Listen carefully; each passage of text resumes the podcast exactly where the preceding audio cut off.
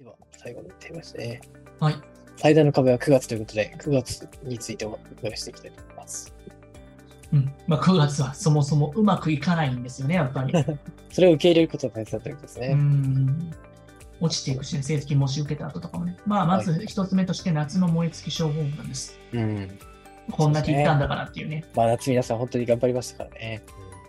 そして模試の結果に一一喜一憂して終わる。なるほど。模試が結構増えてくるのが9月ってことですね。そうやっ、まあ、絶対必然的に受けさせられるじゃないですか、夏休みの後って。そうですね。そこで、上がった下がったで、もう終わった、でそれで終わってるみたいな感じですうね。ん。なるほど、なるほど。本当に直ししないから、この後の時期の模試の人たちって。そうですね。まあ、多すぎると本当に直す気失ってきますからね、だんだん。うん、まあ、あ気候的なものもあるので、春と秋は本当に曖昧な時期なんで、やらない人がほとんどですね。あー、なるほど。曖昧な時期。そうですね。うんバイオリズム的でにそうそう、。夏と冬って暑い寒いって言ってるのはさ、本当に刺激的じゃないですか。そうですね。はい。体温的にも、その温度感的にも。確かに。なるほうん。そうですね、こうやって秋に葉っぱかける先生ってあんまりいないと思うんでど。、そうですね。秋にそのブースターかける人はなかなか珍しいですよね。そうですよなんかうん。食欲の睡眠なわけじゃないですよ、勉強のみの秋ですからね。そうですね。食欲の秋とか言われると確かにあのいっぱい食べて、それで頭に血が上って眠くなりますよね。うんうん、秋とか低糖質でいいんですよ、はっきり言って。そうですね。なるほど。 うん、お菓子食うんだったら、さとまも食った方がいいですよ、まだ。そうですね。うんまあまあまあ、健康的な部分も改善してて、食べるもので結構ね、記憶力も変わってきますからね、本当に。うん。 1、2ヶ月ぐらいすると結構変わりますからね。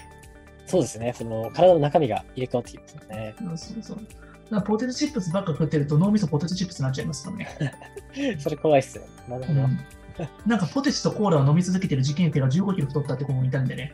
あ、そうなんですか。ええー、すうんごパいンですね、パンになってた子もいたんで。 まあ、体本番で体調崩さなくてよかったですね。プチぽっちゃり系になっちゃうんで気をつけましょう。はい。なるほど。うんあとはもう夏の勢いを安定させるっていうことが大事ですね。そのまま維持させる。今の状態を維持していくって、ブーストかけるっていうよりかは、まあ、意識的にねブーストかけないと夏の勢いって出せないと思うので。うん。まあ、ほっといたら落ちていく感じですよね。確うかに。ん、そうです、そうです。あとはそのためにやるべきことを明確化しましょうということなんですね。うん。だから塾の宿題って受験勉強じゃないけどっていつも言ってんだけどね。なるほど。これは本当にまあ受け身ですよね、ある意味。うん。うん、やるべきことってさ、全然違うじゃないですか、その子によって。そうですね、確かそこのところをもうしっかりと決めた状態でやるっていうこと。に。なるほど。まあ確かにそうですね、6年生だとしたら、なおさらですけど、塾から与えられるものって本当に確率的な課題なので、うんその子が今やるべきことではない場合が圧倒的に多いですよね。そうですね。あとは塾のね、あの、模試の結果をノーダメージでかわす能力を身につけましょなるほど。これ表現がなかなか面白いですね。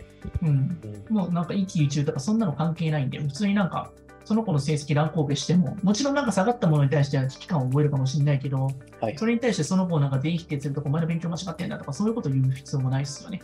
うん、そうですね。まあ、これはじゃあ主に親御さんがやっぱりダメージを受けがちだということですねそう。です、そうです子供そんなにね、不安になってないよ。なるほど、なるほど。そんなに気にしてないから、子供なんて。ああ、そうですね。確かに。むしろ、まあ、親御さんの反応を見て、子供が、まあ、不安そうになビるビってんですよね。お親がい。怖いし、やるしかないからみたいな感じで。確かに。そうそう親の不安募るけど、子供の勢い停滞するっていうのは、俺、クロスするって言ったじゃないですか。はいはいはい。そうですね。うんやる気の波が。うんやる気っていうか、期待値だよね、不あ安期値待と。値ですね。なるほ期ど待。値、不安値上がっていくけれども、子供のやる気っていうのは徐々に上がっていって、11はい月ぐらいからようやくなんか現実を帯びていくっていうのがあるから、そこのの時期って帰りが一番大きくなそるう、この時期一番落差が大きいのがね、この9月なのよ。だからね、喧嘩起きるんだよ。ほど確かに親子関係もね、悪くなるんだよ。 11月、12月になってくると、だんだんその一致してくるってことですね。ここそうがそうそうそう、んピークに、ね、なってね。なるほど。そうなのよね。まあ、なあのそれはま あ子供と親のさ、その時間感覚の差だったりとかさ、危機感の受け捉え方の違いとかもあると思うんでね。はいはい。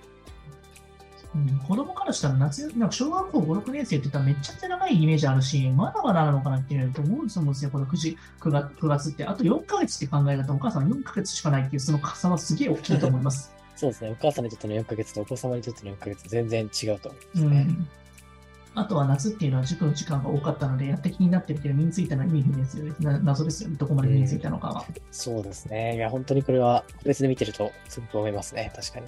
うん何してたのって話ですよね。そうですね。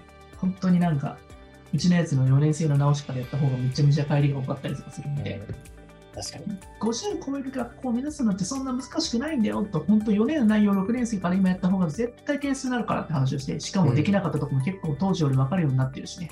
はいはい。そうですね。まあ、そこで自信を取り戻しつつっていう感じですよね。やっぱ問題量も少ないし、国語とかでもさ、文章問題のさ、その字の大きさのサイズそもそも違うっていそうですね。しかもね。文章の内容、まあ、こんなにコンパクトにまとまってましすかね、も4年生だとさ、結構振り仮名全部書いてくれてるし、そうですね。はい。地味、うんうん、でも、ちゃんとした読解テクニックは意外とそこできっちり振り返りできるので、そうすごく実りが多いです6。年生でね、偏差値40代、30代になって、ここダメだわと思って4年生のやつやった方がいいんだから。いや、本当にそうですね。確かに。もうそれだけでいい、もはや。 6年の教材はなんか、あの、かなりひねってあるので、なんかこう無駄なところが多いですよね。うん。実際それ4年の内容やるだけで、偏差値50ぐらいの過去問だけとかどうやっても意外と同じぐらいレベルだったりしますからね。そうですね。はい。なんか、あの、6年ぐらいだと複雑すぎても、なんですかね、しっかりした読解をしようっていうやる気すらもだんだん失われていくというか、あの、うんしっかり頑張れば点数が取れるっていう時間を取れ持てるのが、そういう基礎的な内容なので、そそうこから振り返るのがすごく重要だと思います。なんかね、あの、国語苦手だ、算数苦手だっていう人こそ4年生のやり直しをめ絶対やるべき。うん、そうですね自信の回復にまずつながるでしょ、解けるし、わかるから。うんうんうん。で解説も丁寧でわかりやすいしね、本当に。そうですね。はい。しかも意外とそれだからといって、全然収穫がないというわけではなくて、本当に実りが多いんですよね。うん、50未満のから6年教材捨ててもいいんじゃないそうですね。確かまあ言ったらひどいかもしれないけど、そのくらい極端でいいかもしれないよ。に。うん。そうですね。うん。もし今60以上偏差値を超えてるのであれば、どんどんどんどん前進していって、それをやるべきかもしれないけど、うん。、50ない子にとってはさ、本当、6年の教材っていらないんじゃないかなって思うしそうですね。 確予かに。習シリーズのさ、あの、ゲランって6年ゲランじゃ俺使ったことないけどね。ああ、そうですね。あれは確かに、うんあまり使わなくても、うん。全然オプションって感じですよね、本当に。うん、でも、あれって家で買わされてるから、やるべきものなのかなと思うけど、あれ、ほぼほぼなんか新品でもらったことあるからね、ほぼほぼじゃなかったね、その仕様はなるほど。確かに。そうですね。メルカリとかでもかなり安く売られてますね。うん、でか価値がないってことよ、はっき り。そうですね。うん。4課のまとめがなんか値段上がりそうだよね。そうですね。やはり。まあ、うちでかなり 中止してます数ね。をそうですよね。そうですね。うん、だからその後にやった教材選びって結構大事だよね。うん。そうですね。うん。はい、次の方行きましょうかはね。い。そうですね。では、こちらでえー9月シリーズ